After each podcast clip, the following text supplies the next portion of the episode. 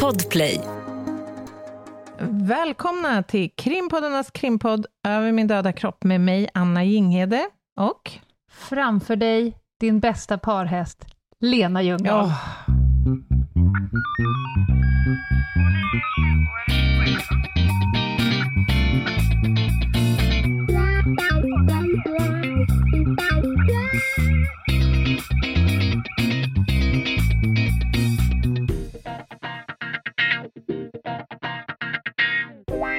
Härligt det är att få podda liksom IRL Ja. tillsammans. Vi sitter alltså, vi har byggt upp en Ja. poddstudio tillsammans. Vi är omringade av härliga textilier och duntäcken och du svettas så in i helvete. Ja, det är blandade små textilier, Ja. skulle man kunna säga. För att vi, när det här sänds, eh, så är vi kvar där vi är just nu. Vi det är, är i, i ett, på ett oerhört härligt ställe Mm, och har mys och arbetsläger i dagarna sju. just det. Det kan ju låta som en väldigt märklig kombination, Ja. att det kan vara arbetsläger som är mysigt, men det är det faktiskt. Mm.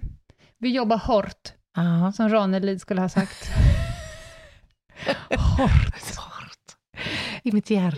Ja, och idag är det torsdag när ni lyssnar och det är då krim-torsdag. Det är avsnitt 149 Mhm. och idag ska vi smälla av ett tema som jag tror är ganska efterlängtat. Mm, det verkar så. Folk verkar vilja mer, ha mer av äcklet, snusket och det allra läskigaste. Varför vill man Ja, det? precis vad jag tänkte fråga dig. Varför vill man det? Nej, men för jag att- förstår ju. Jag dras ju själv åt... Och Ja. du, Ja, min vän, Dr. Pimple Popper over there. jo, det är sant. Men va- varför tycker man att det här är lite spännande? Eller det lite... kittlar, det är långt ifrån ens normala, det är lite så här skrämmande. Men kan det vara också att man får den här informationen på liksom behörigt avstånd från det äckliga och läskiga? Ja. Alltså man behöver ju inte själv konfronteras med det. nej. Du kan skisa med öronen Mm. när vi pratar. Ja, men jag tänker, ja. Ja, det är i alla fall väldigt spännande. Alltså du dyngar ju ut en sån här poll, eller vad kallar vi det? Mm. Alltså du efterlyste frågor. På Instagram, ja. Ja. På temat. Mhm. Mm. Fick vi frågor? Jag ska säga så här, jag har dem ju nu här på mitt papper, Mm. så att du kommer helt enkelt få höra mig ställa alla frågor, så kan vi svara tillsammans. Mm. Men det fanns en fråga, jag vill börja med den, Mhm. för den dök upp som varannan. Alltså varannan fråga var Just den det. här frågan. Och det är så himla roligt och Ja. signifikant. Märkligt. Och det var, samma fråga ställdes på 41 olika sätt, men det de vill veta är, vad blir Anna Jinghede egentligen äcklad av? Vad är Men- hennes bortre gräns? Finns det tillfälle... Alltså den, samma Mm, fråga ställdes mm. på tusen ja, olika sätt. Den kom i många olika liksom, former. Men man vill veta hur sjuk du egentligen är. Ja, precis. Hur sjuk är hon i huvudet egentligen, den där människan? Men vad beror, alltså, har jag framställt mig själv som en person som är immun mot äckliga saker? Jag tror inte att du har framställt dig så, men du har ju eh, väldigt tydligt beskrivit din arbetssituation. Mm. Och den är ju mycket kopplad till död, Mm. mask, Mm. eh, munhålor, förruttnelse, Blod för, och... förkolning, blod Mm, och mm. sånt som andra människor eh, tycker är äckligt. Och Mm. du pratar alltid om det väldigt lugnt, sakligt och kliniskt. Och du verkar inte särskilt äcklad av det. Och du Nej. säger själv att du nästan blir lite kittlad av det. Ja, men ja, faktiskt. Och då kommer ju frågan, vad blir du äcklad av då? Ja, men det, Inte det där, uppenbarligen. Nej, men det är klart att jag också blir äcklad av saker. Alltså för det första så tror jag så här, om man eh, liksom kliver in i sin yrkesroll, då lär man sig ju till slut att hantera det här som man exponeras för väldigt ofta. Det, det, det biter ju liksom inte på en längre. Nej. Så är det ju för dig också. Mm. Men däremot, i mitt vanliga liv, när jag inte jobbar, Mm. då skulle jag vilja hävda att jag kan vara ganska känslig för vissa saker. Till exempel så tycker jag det oerhört obehagligt med disktrasor. Lukten av disktrasa. Men sen har jag något litet så OCD-relaterat till det här. Mhm. Att jag ofta måste lukta på disktrasa.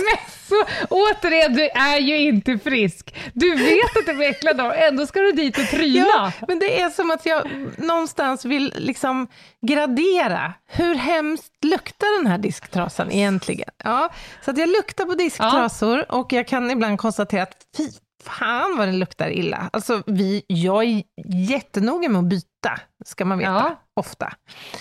Jag kan också vara känslig för gammal mat. Alltså surmjölk, Mhm. ruttna, alltså jag... Ja, både hemma och på brottsplatser. Det händer ju att man kliver in i miljöer där det liksom Absolut. finns gammal rutten mat som ligger i karotter på Mm. diskbänken eller sådär. Mm, det kan jag ja, tycka ja. är lite...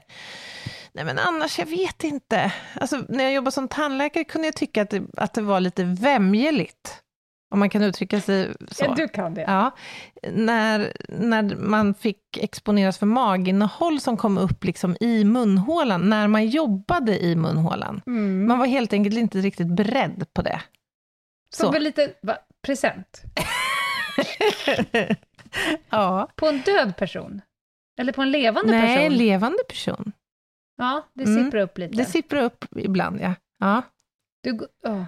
Nej, men och på döda, nej men det, alltså, det finns nog inget där som, Nej. som äcklar mig, eller Nej. faktiskt. Det, jag menar, ibland kan det ju lukta orimligt mycket. Alltså det kan lukta så starkt så att man liksom känner att, ja, Jag har ju vid ett par tillfällen träffat dig när du kommer direkt från rättsmedicin. ja. Och när du kliver in i bilen med en, en efterhängsen jävla doft Mm. som, som ja den slår, sätter sig. den alltså. slår till Mm. mina flimmerhår Mm. i näsan. Mm. Så man bara, ja. Ja, och men- då har du typ duschat, bastat. Ja, den, fin- ja, men den, den sätter sig ju Ja. verkligen. Och jag tror så här, det är, ju, det är ju ingen som rimligen kan säga, mm, det här, Nej. det bekommer mig inte. Det Vilken bouquet! Vilken bouquet! Nej men det är klart att alla berörs mer eller mindre av Ja. den här extremt fräna, intensiva stanken som ibland kan bli. Men man lär sig ju att förhålla sig. Sen kanske det ger, jag har inte jättebra luktsinne tror jag, faktiskt. Nej. Det kanske hjälper lite. Ja, Ja, men då har vi svarat på det. ja då har vi rätt ut det, vad skönt. Eh, fråga två kan du också svara på. Mhm. Det har vi faktiskt svarat på ett helt avsnitt, men du kan köra kortversionen. Hur Mhm. går det till att stycka en kropp? Oj, hur går det till att stycka en kropp? Finns det liksom speciella metoder som alltid används? Nej, men alltså så här, eh, man kan ju, det, det förstår ju var och en att man kan stycka en kropp på olika sätt. Mm. Och det finns det också ett antal exempel på. Alltså ledstyckning, att man väljer, ungefär som man styckar ett djur, Mm. om man behöver, att man, man styckar i liksom via leder där det är lätt att separera ben från bål till exempel. Men jag har också sett exempel på att man helt enkelt sågar rakt över de långa rörbenen med en Mm. fogsvans till exempel. Alltså jag tror så här att det handlar ju dels om kanske vilken, till viss del i alla fall, vilken insikt du har om ana, människans anatomi, tänker jag. Mm. Kanske också till viss del hur väl planerat det här är. Hur mycket du har förberett dig för att faktiskt stycka en, en, Mm. en människa. Och För att ditt eget affektläge. affektläget, men också liksom vilket armantarium du har. Absolut. Ja. Ska du ta och beskriva det ordet lite närmare? Vad du har för liksom instrument att tillgå Ja. för ändamålet. Vad som ligger i verktygslådan? Ja, Mm. precis. Så att, men här finns det finns liksom inga, så här, du kan stycka en kropp på det här sättet, det kan göras på, på flera olika sätt. Och det kan se olika ut. Kort Bra. och gott. Och vi fortsätter att hoppa mellan ämnena. Mm. Eh, Har, ni någon, har man rätt att avsäga sitt uppdrag om du blir för illa berörd av det specifika fallet? Mm. Ja, men rätt. Jag vet inte. Det finns väl inte beskrivet i någon FAP eller någon, något policydokument. Men det handlar väl om, jag vet inte vad du säger, men jag tycker det handlar om att vara professionell.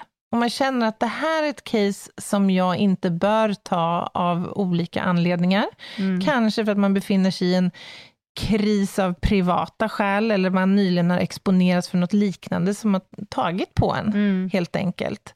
Eller, ja, det kan ju finnas massor med skäl till det, men det är väl att vara professionell, att säga så här, hörni, kollegor, jag skulle uppskatta om ni, någon annan tar just Mm. det här caset.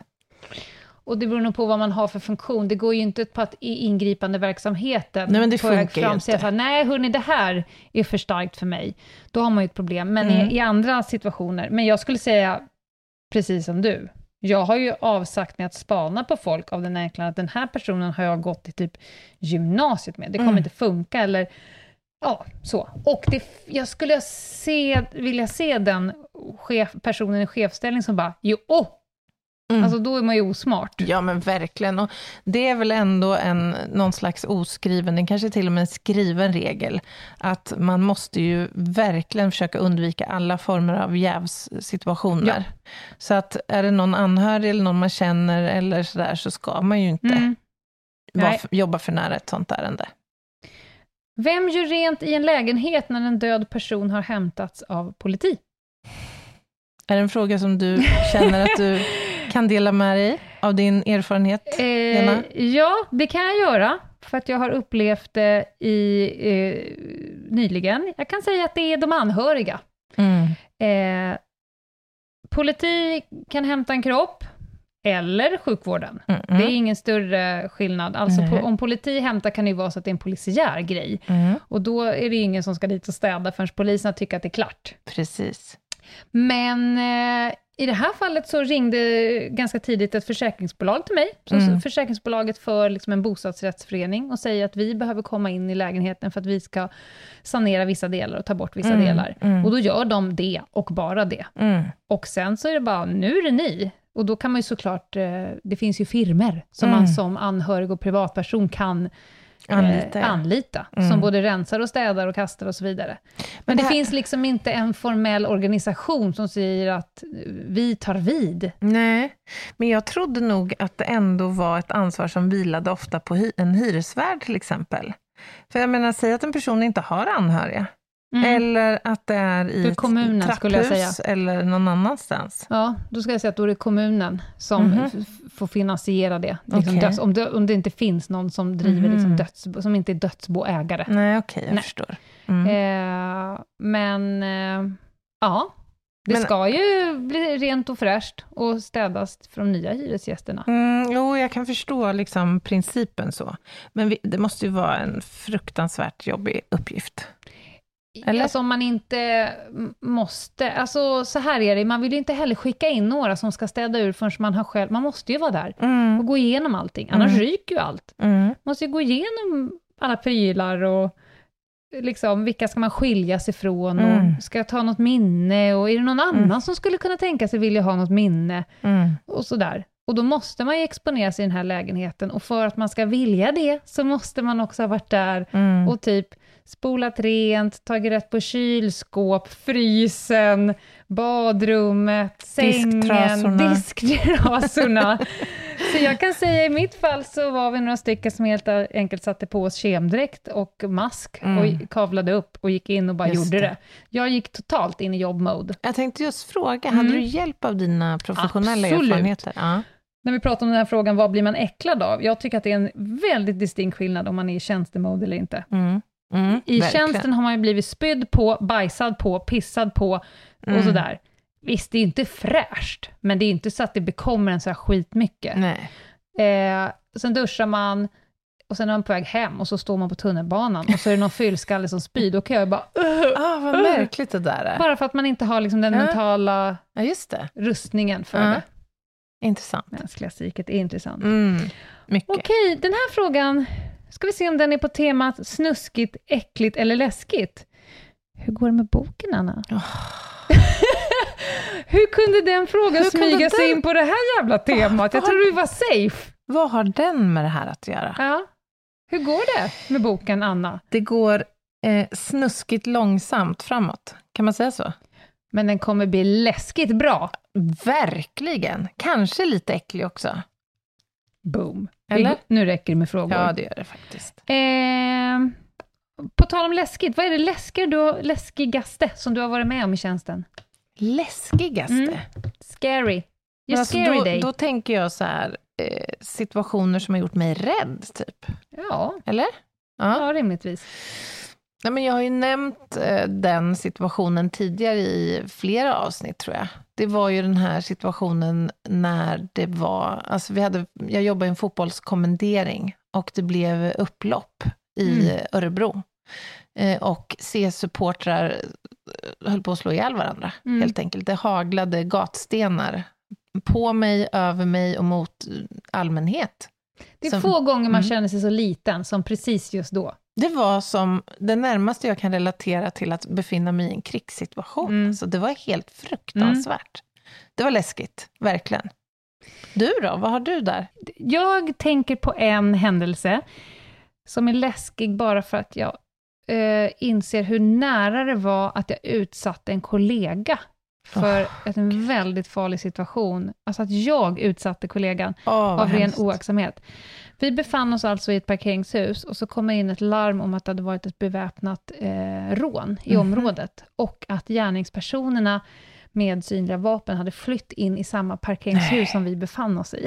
Då går ju pulsen upp. Shit, ja. Så att vi drar våra vapen, vi är mantelrörelse, så vi får kula i loppet, som man Mm, säger. Och det mm. enda som då är kvar för att ett skott ska gå iväg, det är att man trycker på avtryckaren. Mm. Då skjuter man helt enkelt.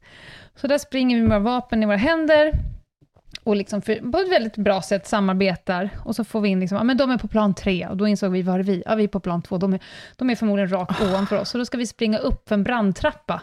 Som Den liksom pulsen, ja. Ja, det var en bra puls. Eh, och då pekar han på sitt öra, och då inser jag att han får inte in kommunikationen, och då är det livsfarligt att gå upp, om Ja, vi inte gud. kan korrespondera och han inte hör radion. Verkligen. Så då ska jag böja mig ner, och då sitter ju radioapparaten på höften lite bak Mm, så här, och det är mm. ganska svårt.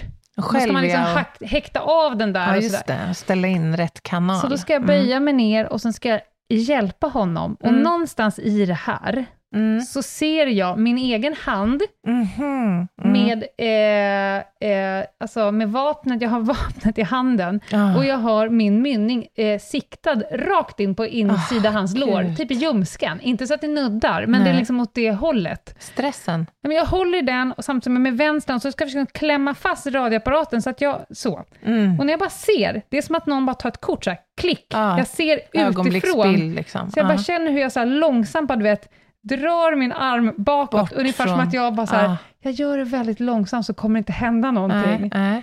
Och sen så typ, jag vet inte om jag hölstar eller om jag bara håller den åt andra hållet, Ja. medan jag då med vänstern fipplar radion. Mm, mm. Och så springer vi upp och så vidare. Det här Ah. har jag aldrig berättat för honom, Shit, eller för någon annan, men jag bara känner så här, fy fan alltså, tänk om Ah. jag, det är inte så att jag skulle helt plötsligt bara klämma av ett Nej, skott, nej. men tänk om jag hade typ ramlat, eller Ja. blivit puttad, Ja. eller någonting som Ja. gjorde att det hade ett skott gått rätt in i hans ljumske. Åh, vad läskigt. Det är nog det läskigaste jag har varit med om. Och det har jag varit med om en del, liksom, Mm. på pappret, läskiga situationer. Men Men det där är en sån här verkligen. grej som har förföljt mig. Fy fan alltså. Ja, usch. Vilken hem... Alltså, och då går man tillbaka till den här stopp. Stäng, eh, stopp, eh, stanna till, tänk, Tänk, ja. orientera, planera. Ja. Alltså, lugn nu bara. Två Mm. djupa andetag, Mm. ta bort vapnet. Mm. Hjälp till med radion, Mm. nu kör vi. Men det är likadant, vi stöter ju på ibland eh, vapen, på, på, både på brottsplatser och ibland vapen som lämnas in till oss Mm. för undersökning. Och då blir ju ofta, då uppkommer ju liksom eh, kravet på att de där ska plundras. Alltså de ska Ja, göras oskjutbara, Mm. eller oladdade. Eh, och det där är ett sånt där moment som, hur mycket man än läser på, Ja. hur väl man än vet var säkringsfunktionen sitter, var mantelspärren sitter, Mm. allt det här, så blir det ändå alltid ett moment innan man gör det, där man verkligen så här, har jag uppfattat det här vapnet rätt nu? Gör jag rätt? Har jag det riktat ifrån mig? Ja, och har jag det riktat ifrån mig? Så jag brukar alltid ta med mig en kollega när jag Mm. ska göra det där, bara för att försäkra mig om att Ja, jag visst. Gör rätt. Ja. Så man ska ha respekt för just vapen. Det är alltid otäckt, liksom, Mm. att hantera. Jag hade en kollega som alltid pratade högt med sig själv, Mm. när det skulle hanteras vapen. Ah, som för att liksom... Jag vet inte, som en ytterligare Ja, jag säkerhetsåtgärd. fattar. Ja. Riktar ifrån mig, jag tar ut min magasin. Man bara hörde hur det liksom, Ah, som Som ett mumlade. mantra Ja. liksom. Ja, intressant. Okej, Mm. Anna, hur ofta tvättar du din uniform? Oj, samvetsfråga. Svara nu, för den är ju äcklig alltså. Alltså jag önskar att jag skulle kunna säga efter varje gång jag har varit ute på jobb, men nej. Nej, Var tvättar du den? jag tvättar den hemma. I samma maskin som du tvättar dina lakan? Ja. Ja, Kör du någon specialprogram efteråt? nej. Alltså nu vet jag att många där hemma bara Ew! Ja, men vadå? Jag får ju ändå tänka att det måste ju rimligen bli rent i maskinen. Ja, det är lite av maskinens USP. Ja, jag menar det. Den är liksom känd för det. Men jag Nej, men- vet inte fan ja, om jag hade byxat att tvätta. Det beror lite på, om du har varit på något jävla sörpligt maskjobb. Ja, men alltså nej, det åker in. Du är så sjuk! Ja, jag kan säga, jag har inte haft på mig en uniform på många år, så att, eh, men absolut, den åkte med både en och Ja. två snurror innan den där tvättades. Ja, men jag ja. tvättar faktiskt på stationen. Men det beror ju helt enkelt på att man har ju inte hur många uniformer som helst. Verkligen, framförallt Så inte att- favorituniformer. Nej, nej, men alltså jag har ju typ två uppsättningar. Mm. Om jag är ute på liksom jobb varje dag. Ibland kan det ju vara två jobb på en dag. Ja. Det är ju omöjligt att hinna liksom. Ja, Vad hittar man för undangömt snusk på husrannsakningar? Oj, det måste ju du ha Oj, mycket på, oj. eller hur? Ja, alltså om man går hem till tjackisar, Mm, ursäkta mig, amfetaminister, Mhm. som de heter. mm. Det centralstimulerande medlet amfetamin, liksom ecstasy faktiskt, Mm. det gör ju något med eh, Ja, sexdriven. det. Ja, det gör det ju. Jävlar vad det pippas. Mm. Mm. Absolut. Och, eh, Och det finns ju alltid en Lattjo låda ja. Jag kommer ihåg en, ah, fy fan skratta. Jag kommer ihåg, man öppnar ju liksom alla lådor, vi letar ju knark, Mm, helt enkelt. mm. Och man öppnar en låda, så man stänger den och bara bzzz, vad fan är det som dör? Och innan man hittar Ja. eh, avstängningsknappen så bara, nej men den får ligga. Och sen så börjar det så här, nej men det blir bisarrt att den ska ligga och så här, vi Ja. måste ju få stopp, Stopp på den. det, ja. Vrider man, eller trycker man, Ah. eller drar man? Och så står man där. Gud. Jag kommer ihåg en, när vi skulle göra husis, eh, när jag jobbade på ordningen. Då var, det var hemma hos ett par, också amfetaminister. Mm. De hade alltså spelat in sig själva, eller tagit foton på sig själva, Mm-mm. i olika då, eh, sexställningar. Mm. Eh, och inte bara det, det var, fanns eh, hundar involverat här. Mm, Åh. som hade mm, tagits bilder på.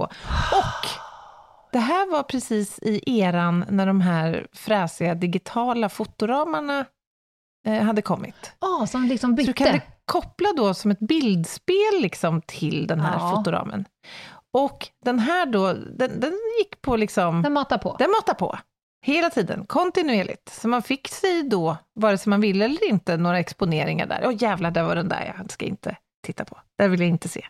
Det vill jag inte ha på min näthinna. Man blir, jag skulle säga att jag är snudd på immun för snusk. Just snusk. Jag har ju Mm. berättat om när jag försökte leta i botten på en TV, tom TV-kartong Ja. och fastna med handen Mm, i en lös vagina. Mm, Så. mm. Just det. Ja. Just det. Men alltså, det är, man har hittat allt snusk. Ja. Allt snusk som går att uppbringa. Men- och också så här hemmasnickrade olika konstellationer. Mm, så man, gadgets, står, man ja. står och tittar Mm. på den och sen så ser man vet, två kollegor som står och tittar bara, vad är det, ska man... Aha! Eh, Nej! så! Ja, men alltså, det är väl med snusk som med, med äckel, liksom. Ja. att man blir lite immun. Ja, Alltså, det, gud, det, ja. det biter liksom inte på Nej. en till slut, Nej. faktiskt, för man har sett så mycket konstigt. Men det är också lite jobbigt att sitta med förhör, i förhör med dem sen. Ja, det, har ju, det slipper ju jag. Ja. Ja, Ja. det kan jag tänka mig. Eh, finns det DNA i snor? Ja, för tusan. Varför det? Ja, men snor utsöndras ju från nässlemhinnan. Mm. Och i nässlemhinnan finns det celler som följer med snoret. Helt enkelt. Eh, ska vi se. Det här är en rolig fråga. Den är, den är delad i två. Mhm. Har Över min döda kropp i nuvarande format ett slut, eller är det början på något nytt och större? Nej, förlåt, jag missade temat. Vad är det vidrigaste ni mött? det är en jävla gir här. Verkligen. Jag tyckte första frågan var intressant. Ja, Får vi svara på den? men det tycker jag väl. För vi har ju redan svarat på det vidrigaste liksom. Mm. Eh, finns det ett slut på Över min döda kropp, eller är det början på något nytt? Det kan ju faktiskt gå under epitetet läskigt. Hellre, hellre läskigt än snuskigt, känner jag spontant om vi ska levla åt något håll. Definitivt, definitivt. Nej men alltså det är ju en, det är en jättesvår fråga. Det, allt har väl ett slut, Ja, så är det ju. Ja, men verkligen. det är ju inte så att vi ser ett slut idag. Nej, det vore deppigt. Ja, verkligen. Nej, men alltså, vi, och det här har vi ju sagt, och vi har ju haft lite roligt åt oss själva. Vi var ju rätt mycket novis i början. Vi kunde absolut ingenting om någonting. Nej. Och det hörs ju. De första avsnitten går Ja, ju knappt ja, ja. att lyssna på. Det är plågsamt. Men då trodde vi att vi skulle komma upp i 10, kanske 15 avsnitt. Mm. Vi liksom delade upp det. Ett juridikavsnitt, ett kriminaltekniskt avsnitt, ett spaningsavsnitt och Ja. sen så bara med skohorn kanske vi kan få ett helt avsnitt om knark. Ja. Ja, Och sen, Kli- Klipp till när Anna sitter aroused och pratar om en bloddroppe i 90 minuter. ja, men vi hade ju också som någon slags golden standard, höll jag på att säga. Vi hade någon princip där i Ja. början. Att, alltså förutsättningen är ju att någon vill lyssna Ja, ju, på absolut. podden, vi annars kommer vi inte hålla på. Nej. Men som det känns nu, alltså, tänk om vi, vem vet, vi kanske sitter där på långvården, 93 år gamla och Välkomna till Krim. Det är avsnitt 6423. idag ska vi prata om, ja, vad kan det bli? Vad kan det bli? vad har vi kvar på listan? Lösgom. Ja. Vad har vi på lösgom? vi på? Vi vet inte. Vi, vi ser inget slut nu. Vi har massa ämnen kvar och varje gång vi väljer ett nytt ämne så kommer vi på två till. Mm. Ni underbara lyssnare eh, föder ju oss också med nya infallsvinklar och Ja, ämnen gud, och ja. nya lyssnare hittar till oss. Sen får vi se om vi ynglar av oss ytterligare. Att, det Ja. blir, att, att över min det döva kropp, eh, Ljungdahl Ginghede, blir någonting annat också, Mm. eller byter skepnad. Så kan det bli. Who the fuck knows? Who knows? Men också det här, vad är det vidrigaste? För det är lite annat än det snuskigaste egentligen. Eh, men det är, det är jättesvårt. Alltså jag tycker ju, de gånger man har jobbat med barnpornografiärenden till exempel, och varit hemma hos de här misstänkta och gjort husisar och tagit filmer och datorer och annat. Alltså det är ju, det är ju verkligen vidrigt. Men annars, så jag har jobbat med några ärenden där eh, kroppar har legat, alltså man har legat avliden ganska länge i en Mm. bostad och där det också finns djur som alltså inte har fått mat på Mm. länge och som till slut faktiskt börjar äta på Äta på husse och matte. Det är ju faktiskt ganska, ja. Nej, men för mig är det lätt svar. Eh, Mhm. nej, men barn och djur. Barn och Mm. djur som är involverade i, där någon utsätter dem för något. ja. Alltså det är det vidrigaste. Det är vare, varenda process i ens kropp tycker att det är det vidrigaste. Mm. Eh, det, nu blir det ett hopp här. Mhm. Bajsar man på sig när man dör? Förlåt, men det är ju det här te temat. Jag kör här nu bara. Ja, det är bra. Ja. Det, håll inte igen för guds skull. Det, Nej, gör man det när man dör? pumpa på bara. Håller man med när man dör, eller låter man det bara hända? Jag tycker det tar för lång tid nu innan Ja, jag svarar. men svara för fan. Alltså man kan göra det, men det är inte obligat på något Nej. endaste sätt. Nej, men alltså, det beror ju på hur du dör och om du har någonting i tarmen som vill ut. Ja, Så är det ju. men det kan absolut hända. Det kan hända. Jag skulle också vilja eh, ge er den informationen att det kan också hända, eh, även fast du inte dör. Fast du... ja, är det något du vill prata om i podden? Nej, helst inte. Nej, men eh, jag har ju pratat ganska mycket om hur hjärnan funkar och hur vårt Mm. kamp och flyktsystem funkar. Mm. Och jag skulle vilja säga att när amygdalan blir skiträdd, Ja, jag sa det precis så, just ja, så kan det vara så att den bestämmer att nu är det riktigt jävla farligt. Mm. Och du, min vän, du måste fly från platsen så snabbt du kan och så långt du kan. Och du har inte tid att gå på toaletten just nu. Framförallt så har du kanske inte kraft nog att bära på onödig vikt. Mhm. Så amygdala trycker på flushsystemet och tänk, töm, tänker helt enkelt töm task och tarm. Mm. Mm. Ut med det. Mm. Ungefär som poliser och militärer tänker innan strid. Jag går och stridspissar, säger man ju. Mm. Utifall att det blir något. Mm, just det. Och då gör kroppen det. Så det är inte helt ovanligt att personer, när de grips lite burdust, Mm. att de kissar och bajsar på sig. Och då brukar man alltså säga att de gör det av rädsla. Och ja, Mm. det händer ju. Amygdala säger att du behöver förbereda dig för att springa. Töm ut det du inte Mm. behöver. Det är Ja. smart. Och även vid akuta medicinska Exakt. tillstånd kan det ske, såklart. Mm -mm. Om någon har legat död väldigt länge, är kroppen svår att förflytta? Om en kropp har legat död väldigt länge, då är det ju skelettdelar kvar. Det är ett skeletterat material då som du kan samla ihop med Förlåt, förlåt, enkelhet. Förlåt, jag ser framför mig... Fy fan. Nu, nu, det här är ett tecken på hur sjuk jag är. Jag ser framför mig att en sommarfest är slut Aha. och Gunilla Gunilla? Gunilla Ja. går ut på gräsmattan och ska samla ihop det här trädgårdsplockepinnet. Du vet, ett plockepinn som du kan köpa på Biltema. Ah, okej. Det är ju inte svårt. det är inte svårt Det är inte, alls. och det är inte svårare att, att skrapa ihop ett gäng skelettdelar än så. Nej, men jag tror att frågeställaren här eh, lever med föreställningen, liksom många andra, att kroppar lätt liksom går, går sönder och att en arm kan lossna och liksom de där grejerna.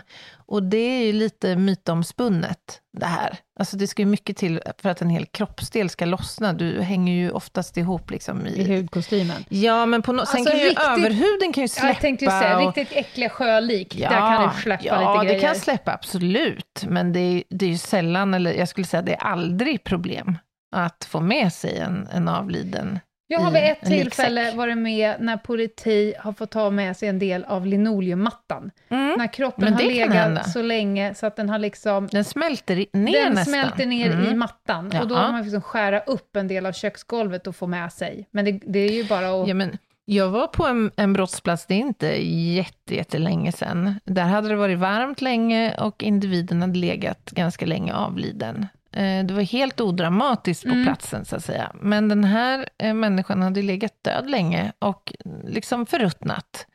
Och då släpper ju vätskor och eh, en kroppsvävnad. Och Mm. i det här fallet då hade trängt igenom en soffa Mm. och genom hela resårmadrassen, alltså kuddarna, Ja. resårmadrassen ner under och droppat ner på golvet och förstört golvet Ja. under. Det kan hända. Jag vet precis hur det ser ut. Mm, mm. Ja, Ja. nu ska vi se här. Männen inom polisen, finns det creeps? Det finns väl överallt Finns det äckliga män, tolkar jag frågan som, inom Ja, polisen? men äckliga män, jag vet inte. Alltså det finns väl det finns väl douchebags i alla sektorer i samhället, tyvärr. Det måste jag Ja. säga. Men jag måste också i samma andetag säga att fy fasen vad mycket rekorderliga killar ändå.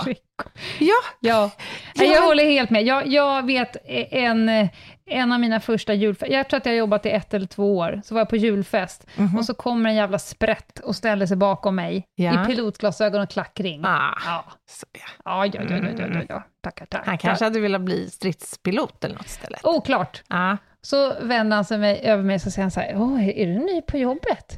Nej, jag har jobbat här ett par år, däremot så började ju du förra veckan, sa jag då. och så säger han så här, eh, jag vill vara nära dig ikväll. Det går ju under kategorin creeps. Varpå Micke, snubben som jag alltid jobbar med, han vänder sig och bara, Hörni grabbar, det smäller här borta snart. ja, han kunde se Det finns som... absolut creeps inom polisen, precis som överallt annat. Ja, det är klart det gör. Mm. Så är det. Eh, jag vill tro att de blir färre och färre. Eller? Ja, jag, jag måste ärligt säga att jag fasen inte stött på några egentligen, vad jag kan erinra mig i alla fall. Nej, Nej. jag har väl varit förskonad. Vad är det äckligaste, upplevt ni, eh, vad är det äckligaste ni har upplevt inuti en polisbil? Jag vet, får jag börja? Ja, absolut. Jag jobbade på en station där det var ymnigt förekommande med pranks, Aha. practical jokes, Ja. så att det gick i spinn till slut. Mhm. Jag tror till och med att chefen var tvungen att gå in och bara, hörni, nu får ni bara, st, för det här börjar eskalera. Då var det någon som hade tagit, förr fanns det, jag vet inte om det finns, men små tetrapack. Aha, såna Ungefär som- trekanter liksom? Nej, Nähä. nej, som ungefär gräddfil, tre deciliters ja, ja. gräddfil, fast Ah. mjölk, Okej. röd mjölk. Mhm. Då var det någon som hade gömt en sån i en av radiobilarna. Och sen var det varmt och så bilen stått, så Nej, det sprängdes nej. tre Nej, deciliter härskenmjölk. Det kan ju inte passa dig.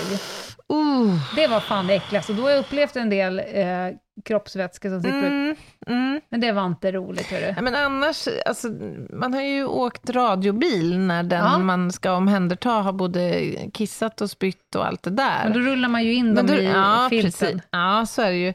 Men däremot så hade vi en liten incident för ett tag sedan med en, ett um, avloppsläckage i, i garaget. Och det här tog sig in i vissa av bilarna. Så när vi skulle åka ut med bilen så känner vi allihopa som sitter i bilen, fy fasen vad det luktar illa. Vem har magkall? Ja, men alltså det var riktigt, riktigt jobbigt. Så vi fick ju åka hela vägen med nedfällda rutor. Liksom. Och drog man igång fläkten, då blev det nästan, eller det blev ännu, Man kanske skulle vänta innan ni kom ut ur garaget. Oh, nej men det hade tagit sig in liksom i bilens inre på något sätt. Innan Ah, det var riktigt, riktigt eh, Det är obehagligt. skönt att fläkta upp gamla fekalier i Ja, näsan. Exakt. Kollegors fekalier. Det är nästan ännu värre. Det här luktar Gunnar.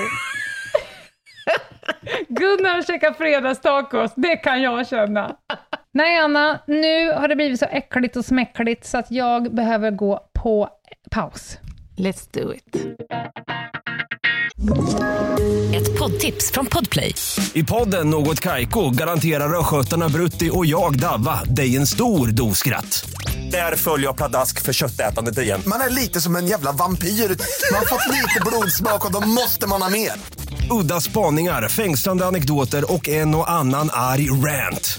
Jag måste ha mitt kaffe på morgonen för annars är jag ingen trevlig människa. Då är du ingen trevlig människa, punkt. Något Kaiko, hör du på Podplay. Därför är gardinerna. Välkomna tillbaka. Ni lyssnar till avsnitt 149 och idag kör vi en Q&A på temat äckligt, snuskigt och Läskigt. läskigt. Hur är känslan när du är på väg in på en plats där du vet att någon är död och du snart ska få se någonting potentiellt äckligt? Hur är känslan precis när du kliver in i det? Nej, men Vågar alltså, man ju knappt fråga dig. nej, men för det första, jag förhåller mig inte till döden som någonting äckligt. Jag Nej. förhåller mig till döden som något naturligt, som en del av livet och som faktiskt ibland, väl, eller ofta, väldigt fridfull. Jag tycker inte att det är äckligt. Jag tänker inte på det så. Och dessutom om jag kliver in på en sån plats, då är jag ju, törs man säga att man är förväntansfull eller lite... Ja. Gör det? Jo, men för att jag är ju där av en Ja. anledning. Min uppgift är att försöka förstå vad en människa eventuellt har utsatts för eller inte utsatts för. Så Mm. jag har ju liksom, jag är, jag är snudd på exalterad att få, få hjälpa den här personen. Man, man mening. skulle kunna säga att du har ju bockat i alla fälten på mental förberedelse. Ja, definitivt. Och i ditt fall så vet du också att du kommer inte särskilt troligt stöta på något sinnesintryck, luktintryck, hörselintryck eller någonting annat som du inte tidigare har upplevt Nej. ett gäng med gånger. Och Nej. där har ju du nog svaret på varför din känsla, varför ditt affektläge inte går någonting annat än att du blir taggad på uppgiften. Mm. Du är som en hund precis innan man släpper den, den ska börja spåra. Ja, men faktiskt. Cut me bra, loose, cut me loose. en bra jämförelse. Men, men själv då, när du jobbade Ja, inte alls lika. på... Nej, inte där, nej. nej. Jag kan säga så här, jag tyckte att de här lägenhetsundersökningarna, för det är då jag har kommit i kontakt med, med Mm. döda, Mm. alltså när man åkte i IGV polisbil Mm. och åkte till platser där man trodde att någon hade dött. Mm. Och då är det ju ganska ofta att man träffar på en död person. Jag kanske har gjort det här, vadå, sammanlagt 10-15 gånger. Mm. Eh, jag, har inget, jag har inget problem med lägenhetsundersökningar, jag tycker till och med att de kan vara intressanta Aha. som fenomen. Mm. Det blir, jag tycker om det här långtgående, vad ska tänka på, titta i kylen, titta liksom Mm. posten, Mm. så jag gillar det. Men, ska jag säga, den lilla mikrosekunden Mm. innan jag hittar kroppen, Mm. känner man lukten, då vet man ju till 100% att man kommer hitta Mm. en kropp också. Just det. Den lilla, lilla sekunden. Om Mm. jag har sökt igenom lägenheten när jag står vid badrummet och jag vet att den personen är här inne och jag håller på, då har jag ett sånt starkt, en flush Mm, av snudd på att det svartnar. Och jag vet Mm. inte varför. Men det vet du väl? Nej, men det, det är någon form av affektpåslag, Mm. men jag vet också på ett intellektuell nivå att så fort jag har sett personen Mm. så kommer det vara som bortblåst. Ja. Jag har aldrig någonsin liksom börjat kräkas eller åh gud, läskigt, utan det är bara så här, hm, där är du. Och då har jag sett folk som har varit liksom bragda om livet, som Mm. har legat länge, Mm. legat kort, dött konstigt, Mm. hängt sig själv. Så, Men Mm. den här lilla, lilla momentet innan är sån anspänning för mina synapser, Ja, det så att det klart. sna- snudd på svartnar. Det handlar ju om att du håller på och mobiliserar och förbereder dig för något som är okänt, Mm. egentligen. Alltså, det är ju inte okänt. Nej, men jag menar, så fort du kan visualisera eller få en Ja. bild, då kan också dina mentala processer liksom förbereda sig för den biten. Sjukt Det är inte så intressant. konstigt egentligen. Jag kommer ihåg en gång jag var på en plats där jag eh, trodde att jag kände personen. Mm. Eh, så jag var tvungen att ringa min Aha. mamma och fråga så här, du, hon som passade mig när jag var liten, bodde hon i tvåan eller i fyran? Ah. För jag vill liksom, Hemskt. är det hon? Och då var det ännu starkare. Ah, Då det jag förstår det. jag. Ja. Men, men sen när man väl, så här, man bara, åh, där hänger du. Då är du i work mode igen. Ja, ja, Intressant. verkligen. Vilka lik luktar värst? Det är mycket lik och lukt här alltså. Vilka lik luktar... Alltså, sjölik kan ju lukta ganska mycket. Men Ja. även om man har dött till följd av sjukdom faktiskt. Förgiftningstillstånd, infektioner. Alltså infektioner luktar inte gott i Nej, le- levande, form heller. Nej. det gör det faktiskt inte. Men alltså det är ju, lik luktar ju, i alla fall lik som har övergått i liksom biologisk nedbrytning, de luktar ju illa. Så är det ju. Och det är bara grader liksom av det där egentligen. Mm. Det är så mycket annat som tycker jag som spelar in. Hur varmt Ja, det är, ja. vad du själv har käkat till lunch. Ja, Alltså, om du det har en bra dag eller Ja. inte, sovit bra eller inte. Alltså det, det handlar återigen om eh, dina mentala processer. Hur tar man den inre temperaturen på en avliden person på brottsplatsen? Precis som man tar den på en levande person hemma i sängen. Öron, eh, sån här dyr örondutt. Ja, helst en rektal eh, termometer. Så om du... Gud, det Var det är här så- konstigt? Ja, alltså jag, kan, jag har så svårt att visualisera. Då står du där, okej, eh, då ska ni dra ner brallorna, vända upp röven och sen tar du den här, tar du en klick Indomin också? Och så tjoffa upp. Just det här momentet brukar, om rättsläkaren kommer ut, brukar göra det här. Ja. Eh, och annars så gör man upp om att, ja men gör det du. Eh, eftersom det här är ju, nu är man ju liksom inne i kroppen. Ja, Och då är, är vi inne i, liksom, ja, gränslandet. ja. Men i vissa delar av Sverige så gör kriminalteknikerna det, helt enkelt för att det är så få rättsläkare och det är så långt till den här platsen. Och då hinner det ju gå tre, fyra Ja. timmar kanske innan man kan ta den där tem- eh, temperaturen. Där är liksom följdfrågan, varför är det viktigt att ta en inre temp på kroppen på brottsplatsen? Om Jo, det nu är en brottsplats. Det är ju viktigt att överhuvudtaget få en uppfattning om temperaturen, både i miljön, men Mm. också i kroppen, om kroppen är nydöd, Mm. eftersom det kan ge en indikation om hur länge sedan det var eh, den här Mm. individen dog. Det är en del av utredningen helt enkelt. Det är en del av kart, liksom, klarläggandet av det postmortala intervallet, alltså tidpunkten för vilken individen avled. Snyggt. Eh, städar kriminaltekniker efter sig när de är klara på en eh, brottsplats? Både ja och nej, skulle jag säga. Mhm. Man städar ju bort det material man själv har använt. Om vi har tejpat upp eh, blodbilder till exempel, Mm. så brukar vi ta bort dem. Eh, sen, jag menar, om vi använder kolpulver och penslar över en stor yta, då kommer vi ju inte städa Nej. aktivt så. Faktiskt, det gör vi inte. Men om, om frågeställaren undrar om man kommer leta efter städskrubben och ta fram dammsugaren och moppen, så är svaret nej, det gör Men vi man inte. har ju också sett kriminaltekniker som de facto eh, dammsuger. Ja, men dammsugare kan vara bra i vissa situationer om man vill få med sig vissa typer av spår eller besudlingar som kan fångas upp helt enkelt i en dammsugarpåse eller, ja, alltså det finns specialdammsugare för vissa ändamål. Så har kan ni man sådana? NFC har sådana, Mm.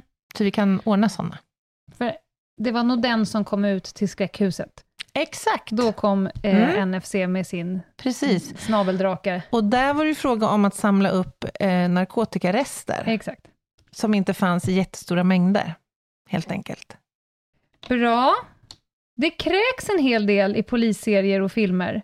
Händer i verkligheten? Det kräks i polisserier.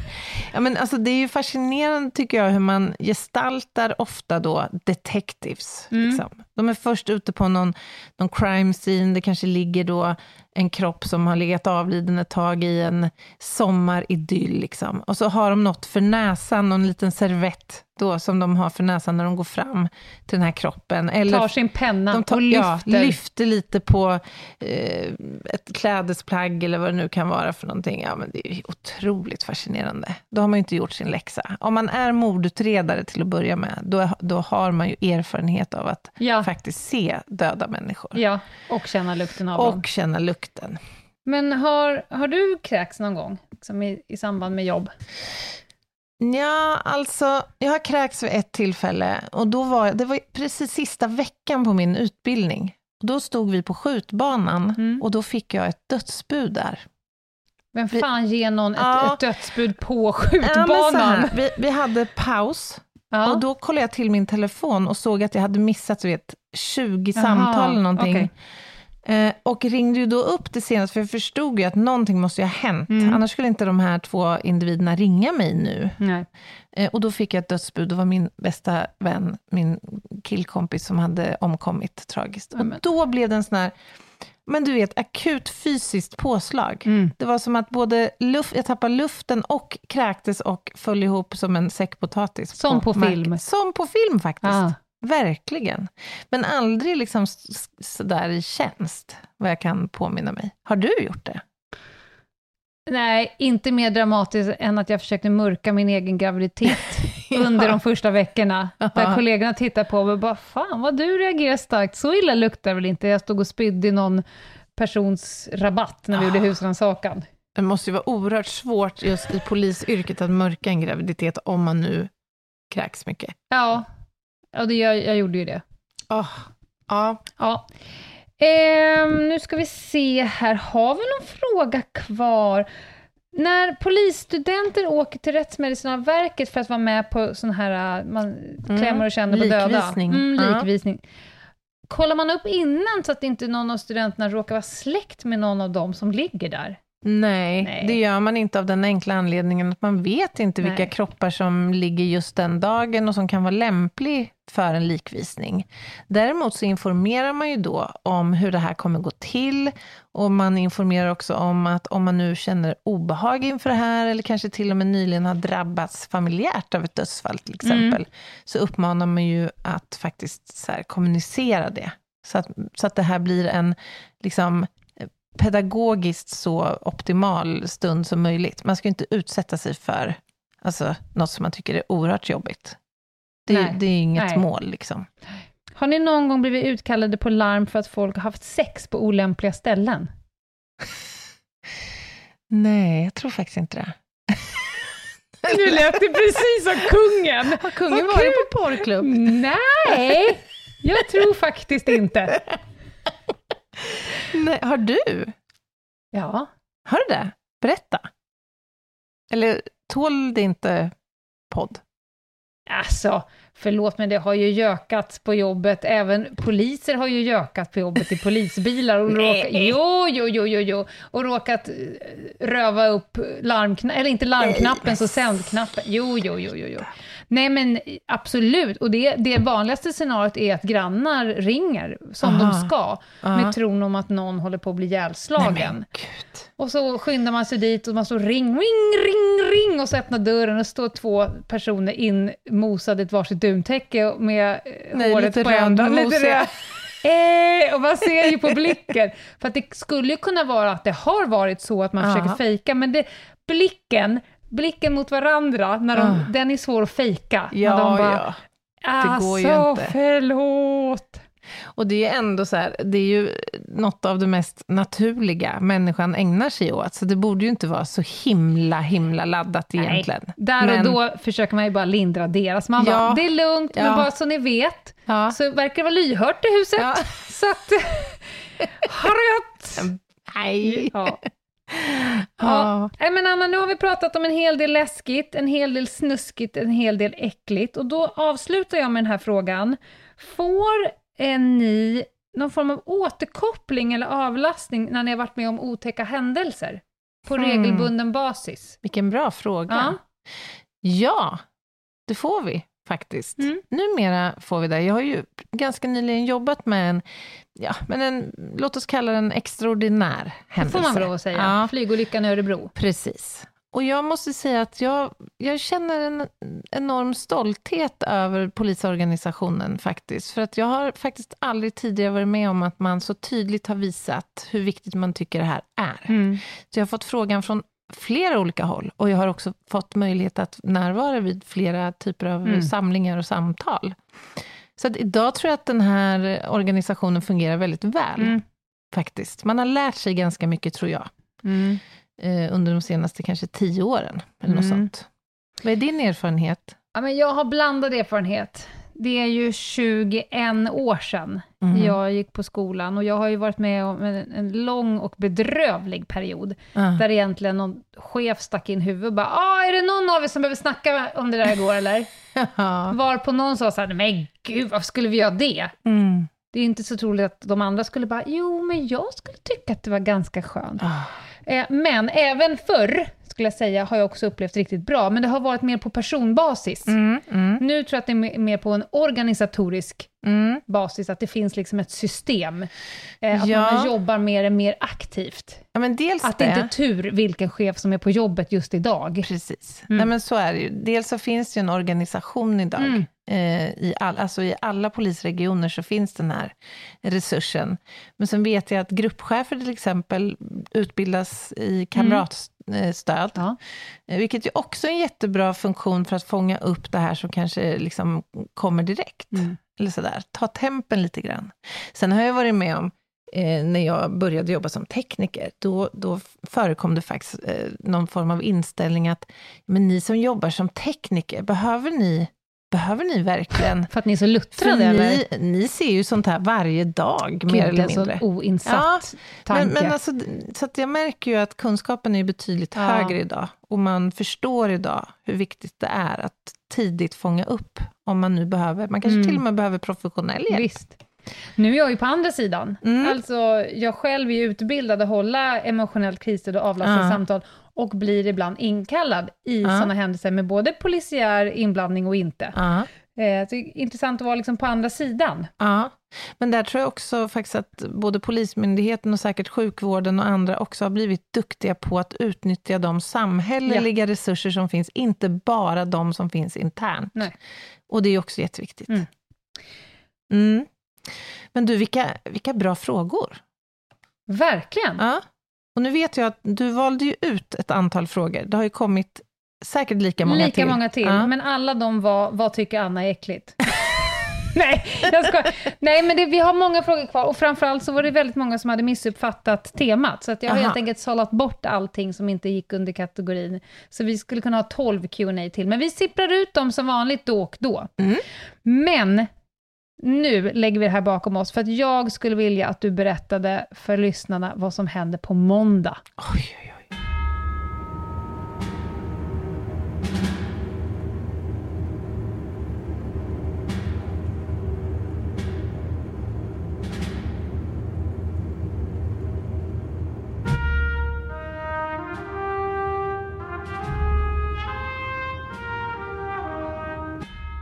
På måndag kommer vi lansera krimpoddarnas krimpodd sommarspecial. Det blir följetong, mina vänner.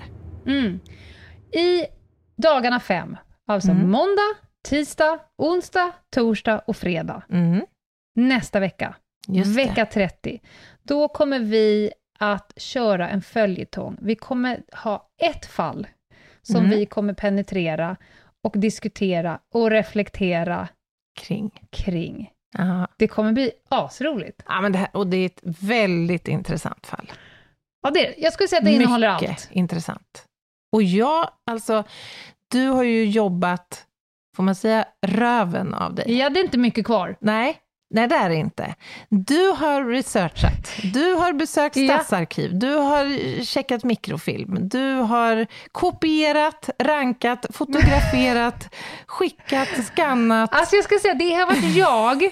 Jag har sänkt snittåldern med ungefär 5000 år. Det har varit jag och sen har det varit så många svingulliga gamla gubbar. Vi har suttit i alla sådana här institutioner, även Kungliga bibliotekets Ja. mikrofilmsal, är alltid liksom 100 meter under mark. Ja. Det luktar lite fuktig Alltså, berggrund. jag, alltså det här är som porr för mig. Och när man går in så får man en vita tygvantar och sen så lämnar man in en lapp och sen kommer det en man ut ur ett hål ur väggen Ja. med såna här flaskbottnar till glasögon och läckert. levererar, alltså boken jag fick, Ja, jag har ju sett bilder. Det var som att man bara öppnade och kände historiens vingslag Ah. bara fladdra till. Med damm också. Ja, Rätt och där har vi näsan, suttit liksom och fotostatkopierat. Alltså, det här och- är så jädra mulligt alltså. det här är mull. Det här med mikrofilm Ja. ändå. Jag ser... Ljudet av Ah.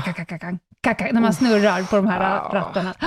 Nej, men det kommer bli sjukt kul ja, att dra det här. Det är första gången vi gör det. Ja, Går det bra så kanske vi gör det nästa sommar igen. ja, definitivt. Eh, och tills dess, Ja, men tills dess. Instagram, Ljungdahl och Ginghede. där skulle jag också vilja säga, under hela följetongen så kommer jag att pytsa ut bilder som Mm. jag har tagit. Just det. Och det fick jag ta Mm. ur de här böckerna. Mm. Så jag kommer liksom sippra ut små bilder kopplat till följetongen längs hela Det veckan. här är ju, alltså jädrar. det här är snuskigt. Det här är snuskigt härligt. Ja. Ja, och ni kanske undrar också vad ni ska vända er om ni har eh, tankar och frågor och synpunkter. Och då, mina vänner, så vill vi ju informera om vår nya hemsida och en ny e-postadress som lyder hej at Ljungdahl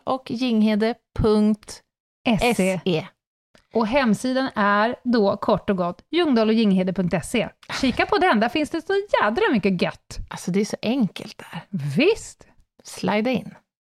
Ha det gött! Ha det fint. Hej. hej.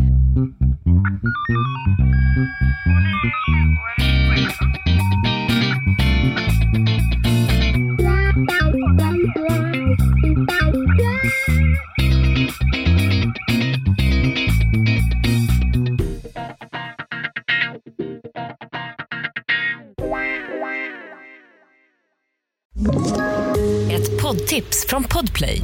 I fallen jag aldrig glömmer djupdyker Hasse Aro i arbetet bakom några av Sveriges mest uppseendeväckande brottsutredningar. Går vi in med hemlig telefonavlyssning och, och då upplever vi att vi får en total förändring av hans beteende. Vad är det som händer nu? Vem är det som läcker? Och så säger han att jag är kriminell, jag har varit kriminell i hela mitt liv men att mörda ett barn, där går min gräns. Nya säsongen av Fallen jag aldrig glömmer på Podplay.